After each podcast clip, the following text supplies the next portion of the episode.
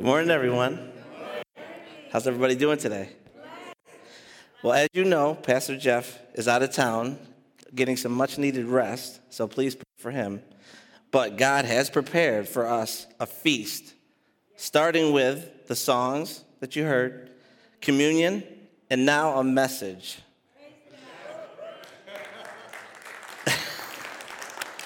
Amen, amen. But before we do that, can you please turn to someone next to you and greet them?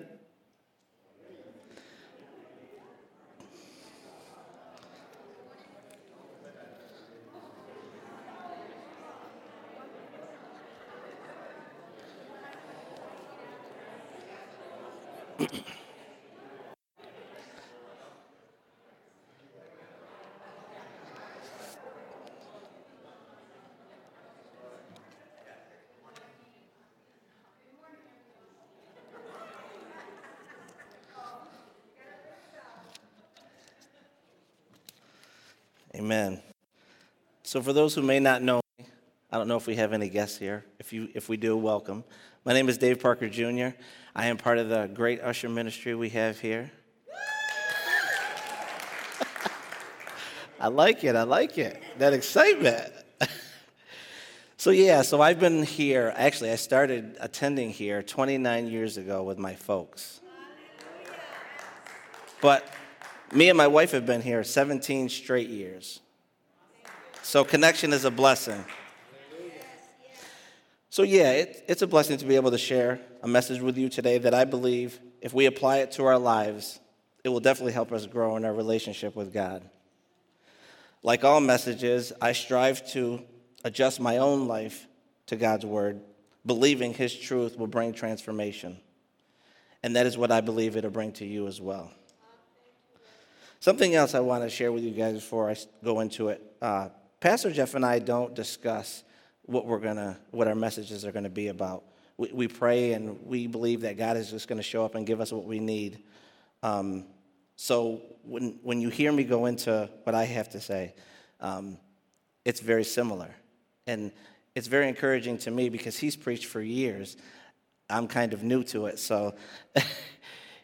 you'll see how similar it is. And that just is encouragement to me that helps me know that I'm on the right, you know, we're in one accord. Amen? So, um, yeah, Holy Spirit just, it's, it's a good way to learn to trust Him. I'll just say that. so, different message, different messengers, right? Same message. Well, yes, same message. Thank you, Pastor Gabe. So, for the last year and a half, our world has dealt with a lot of things. You agree? I mean, between the COVID pandemic, which is still going on, that nobody probably realized we would still be going through, um, a lot of talk about politics. Um, we now have this stuff going on in Afghanistan. Um, but one thing that I've observed and I've kind of watched is people's love for God and other people turning cold. And I think that is a concern. I know that that's not God's heart. I know that um, we have to recognize. Um, I believe that God wants us, He wants unity, which you've heard Pastor Jeff say in many weeks. And there's a lot of things in this world that are trying to divide us. But it's important that we recognize it and stay together. Amen? So the Bible talks about this very thing, and uh, which is exactly where I came up with the title, The Love of Many Will Grow Cold. because I believe we need to realize that and then adjust accordingly.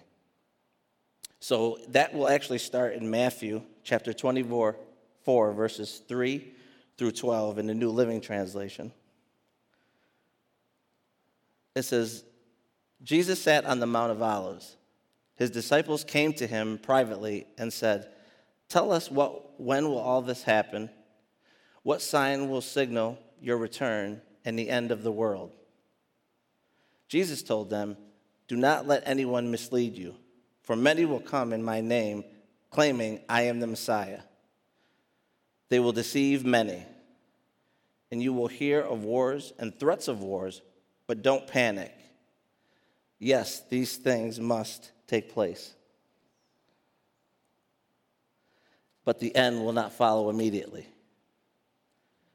Nation will go to war against nation, and kingdom against kingdom.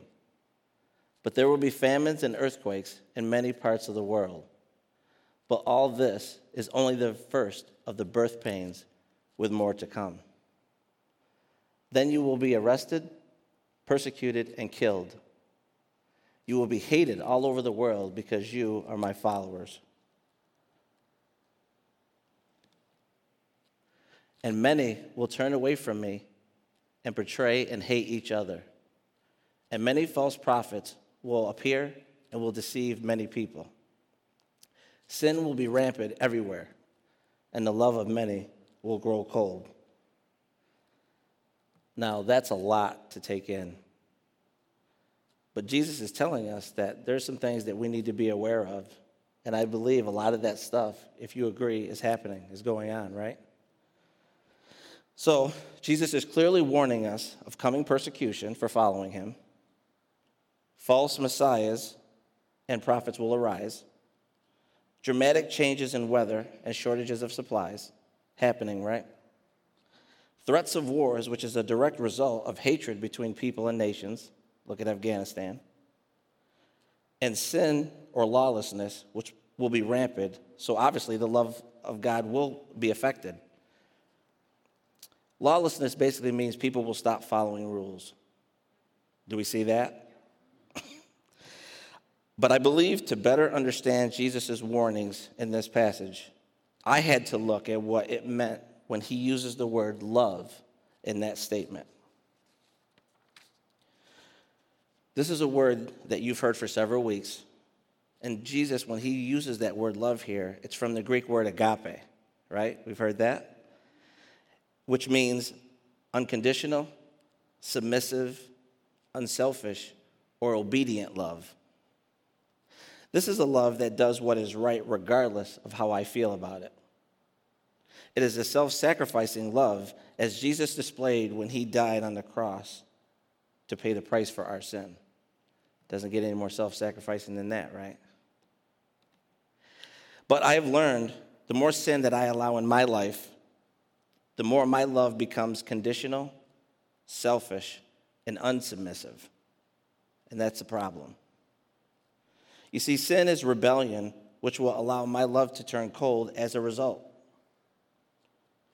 Sin will always distract me. And a perfect example of this is found in Revelation chapter 2, verses 4 through 5 in the New Living Translation, where Jesus says, or God says, But I have this complaint against you you don't love me or each other as you did at first. Look how far you have fallen. Turn back to me and do the works you did at first. Um, if you don't repent, I will come and remove your lampstand from its place among the churches. Anytime that I have disobeyed or shifted my focus off of God's standard of righteousness or holiness, meaning forgive, his forgiveness, his kindness, or being compassionate, it always opens the door for my agape love for God to turn cold. You know, I can share with you a time I didn't make God my first love. Um, it was years ago, I was a young kid, and uh, money, I made money my main thing. Um, my, so my mind was totally focused on how much money I could earn. Um, so I went from job to job, you know, again, seeking to make as much money as I could. But the only problem with that was is I never asked God about those employment decisions. So naturally, I was doing it on my own accord or my own merit. But, you know, just like all guys, you know, I wanted all the toys and the fancy cars and different stuff. But what I realized is through a conversation with a coworker, he had talked to me about tithing and Malachi 3:10 and give 10% of your income, God will open up the floodgates. So when I decided to make that decision, my finances did increase. But I realized that that money was not just for me alone, but it was for me to bless others and to help build God's kingdom. So the lesson was God has to be first in all my decisions if I wanted His best. In this world, there will always be things competing for my time. And God has a plan for me, so other things will try to come in my life and push my agape love for God out. Have you ever noticed when it's time to read your Bible or when it's time to spend time in prayer, something distraction always pops up? I mean, somebody calls, you get tired all of a sudden, you know, anything. A good movie comes on. Well, the enemy does not want me to grow closer to Christ or obey his commands. The enemy chooses to distract me sometimes with material wealth, selfish desires, so that my focus on God becomes non existent. See, you have to remember, he thought he was, should be exalted over God. So he hates God. We're God's creation, so he hates us. So we have to understand that, that there's always there's a reason.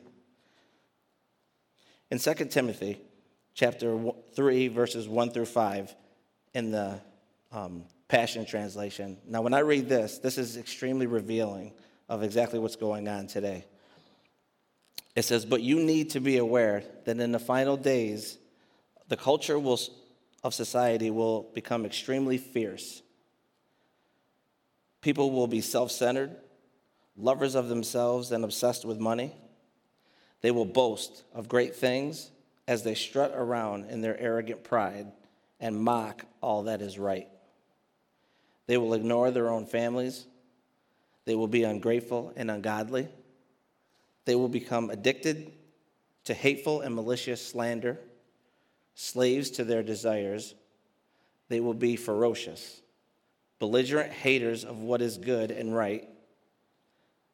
With brutal treachery, they will act without restraint, bigoted and wrapped in clouds of their own conceit. They will find their delight in the pleasures of the world more than the pleasures of the loving God.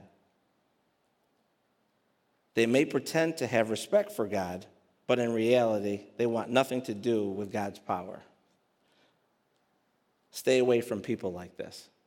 Now, I believe we're supposed to, God teaches us to love people through it because as I read that, I was guilty of many of those things. Like I told you, my money was focused, and it does say obsessed with money, so guilty. But I believe sometimes we don't want to follow people down that path of sin, but we want to pray for them and always love them through it, just like somebody loved me through it. In, in these times, when these times come, I believe we just have to recognize where we're at and draw closer to God. And that's what really repentance is to turn away from what we're doing and realize that God is the way and not ours. So here's a question What do we do to make sure that my love for God does not grow cold? Obey his commandments as stated in John chapter 14, verses 15, in the easy to read version, which, where Jesus says, If you love me, you will do what I command. Jesus is looking to, for me to trust him enough to do it his way and not my own. How do I submit to his authority and his plan? Well, for me, I joined the usher ministry. My willingness to do announcements, which I did last week. Get involved in vacation Bible school, huge blessing. And I assisted in building some events for the men here. So, really, connection is key. This happened, this is also a process, and this is a process that I've been through for over 17 years. But I've learned that the more available I make myself, the more opportunity for me to grow in my walk with God.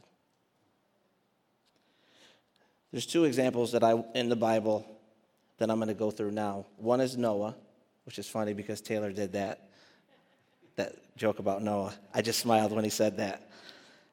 but the, these are two great examples of obedience and how God has a plan and why we should obey. So we're going to go to the Genesis chapter 6, verses 9 through 22, also in the New Living Translation. We're going to skip around a little bit in there, but you'll see my point as we go through it. Um, this is the account of Noah and his family. Noah was a righteous man, the only blameless person living on earth at the time and he walked in close relationship with God. Now, if you skip down to verse 14 through 16, God tells Noah to build a large boat from cypress wood and waterproof it with tar inside and out, construct the decks and stalls throughout the interior, make the boat 450 feet long, 75 feet wide, and 45 feet high. Leave an 18 inch opening below the roof all the way around the boat. Put the door on the side and build three decks inside the boat lower, middle, upper. You see, at this time, it had never rained. So here's this guy building a boat and probably looked like a crazy man when it had never rained. You're like, what is this dude doing? But God always has a plan, amen? So God's decision was to flood the earth and destroy every living creature in it because the world at that time was filled with corruption and violence. If you go to verse 19, God also says, Bring a pair of every kind of animal and bird, male and female, on the boat. You go to verse 22, it says, Noah did everything exactly as God commanded him. So, God was very specific about how he wanted the boat built and what he wanted on the boat, right? So, what's the result of that obedience? No, Noah and his seven family members were saved from the flood due to his obedience and love for God. So, there again, sometimes it doesn't make sense, but God clearly has a plan, and Noah and those animals were saved because of that. Here's something to think about Noah died, or Noah was 600 years old when the flood waters covered the earth. He was on that boat with the animals for 150 days until the waters were gone. But Noah died at 950 years old. So his, his obedience and love for God was definitely a process, but I could argue, man, that's a long time to live. Like, that's some longevity there. Well, well that's also biblical too. So, Exodus chapter 20, verses 12, which isn't going to be up here, in the New King James Version says, Honor your father and your mother, that your days may be upon, be long upon the land which the Lord your God has given you. So clearly, another blessing to that is some longevity in your life. Another good reason to obey God. Abraham in Genesis chapter 12, verses 1 through 7, God told Abraham, Leave your native country, your relatives, and your father's family, and go to the land that I will show you. He says, I will make you a great nation. I will bless you and make you famous, and you will be a blessing to others. I will bless those who bless you, and curse those who treat you with contempt all the families on earth will be blessed through you. So Abraham left with his wife, his nephew Lot, which he wasn't supposed to bring, his wealth, his livestock, and they headed to the land of Canaan. They traveled through the land as far as Shechem, that was inhabited by the Canaanites. Now, in verse 7, God appears to Abraham and says, I will give this land to your descendants. So you see another reward for Abraham's love and obedience to God. See, this is why it's important to obey. There's always a reward or a better plan in store. I've learned that I must have faith that God has a perfect plan that leads to an abundant life. The result will be a transformation, a transformation from the inside out. The result, oh, excuse me, John, in chapter John, or in John chapter 13, verses 34 in the NIV, Jesus says, A new command I give to you, that you love one another. As I have loved you, you must love one another. By this, everyone will know that you are my disciples, if you love one another.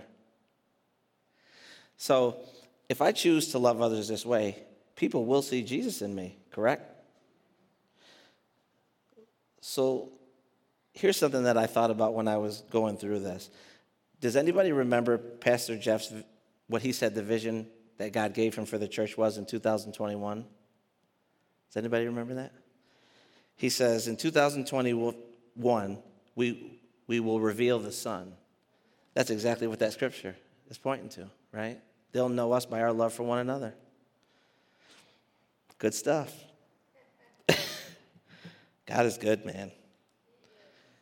Now I want to share with you three things to watch out for that will try to compete with your agape love for God. One is self, the other is money, and the other is pleasures. And I'm going to throw myself underneath the bus. I used to spend most of my time doing what I wanted to do. Of course, you know, I was young, I was single. It was really all about me. Not that it was right, but but then I started to read God's word and God says to go into the world and preach the gospel to every creature. So now I have to make an adjustment. So now I spend it with my family, my coworkers, and my church family discussing God and my need for him. So there again, it always goes back to what does the Bible say? I said earlier that my decision to tithe to RLC allowed God to increase my finances instead of me trying to work multiple jobs to earn enough to live on. So again, Malachi 3:10 and applying that and seeing the fruit of that. As far as pleasures, well who doesn't like pleasures? But they can't be our main focus, right? I mean, we all like clothes, cars, entertainment, jewelry, you know. Some of us like watches. but we just can't allow them to be more important than God, I think is the message. I remember a time when the Lord spoke to me about some areas in my life that I needed to change, and some of them honestly were unhealthy. So 1 Corinthians chapter 15 verses 33 in the New Living Translation says, "Bad company corrupts good character." So basically, that was telling me that some of my relationships, I really had to stop hanging around certain people because they just weren't following Christ. And because God didn't want me to start adopting that behavior, because trust me, I, I had enough to repent from, I had to kind of love them from a distance. Um, when I allowed God to help me find my wife, instead of me trying to choose the woman, another bad decision on my part. the, the reward was a fruitful marriage of almost 15 years and counting, plus two great kids. Actually, today's my daughter's birthday. I got many promotions at my job that I've been at for over 20 years of service because God's word says in Philippians 4:13, I can do all things through Christ who strengthens me. So I just took that. I applied it to how I served people, my attitude, my work ethic, and 20 years later, here I am. When I got involved in ministry here at the church, um, at that time I, I had um, gotten to a life care group, and then I went. I was in a life care assistant. After many years, I started off as an usher, I was an assistant head usher. Now I'm the head usher. So again, connection, progress, God promotes. Blessings in all of it, right? So, to sum up this issue of our agape love for God, I have to be aware that my love doesn't turn cold by loving, obeying, and submitting to his commands. I have learned to be intentional about setting aside time to read God's word and allow the Holy Spirit to guide me in His truth. Through prayer and worship, I can strengthen my relationship with Him. The more I trust Him, the more I do what is right and not what is popular. Jesus stated that the love of many will grow cold, to not only as a warning, but as an observation of what he sees happening when my focus is no longer on him. He is telling me my love has shifted off of him and onto something else. I should always be aware of the things that try to steal time away from God. The enemy knows his time to distract you is short, so he tries to confuse and distort the truth so that I don't see God for who he is. I hope this message serves as an encouragement to stay the course of following Jesus, spreading the good news of love, spending time with your friends and family, so that when difficult times come, your love for Christ will stand strong. So, if this message tugged at your heart and you realize you need to make Jesus your Lord and Savior, can we do that now? If nobody needs that, then I trust that all of you have made that decision, and that's a good thing. But I just want to pray as we end the service. So, Lord, I thank you for this message and giving us the strength to not only hear it, but to apply it to our everyday lives. I thank you for always loving us through the storms of life and that your word is a light for our path. Lord, be with everyone throughout the week and allow them to make a great impact for your kingdom. In Jesus' name we pray. Amen. Enjoy the rest of your day, and God bless you.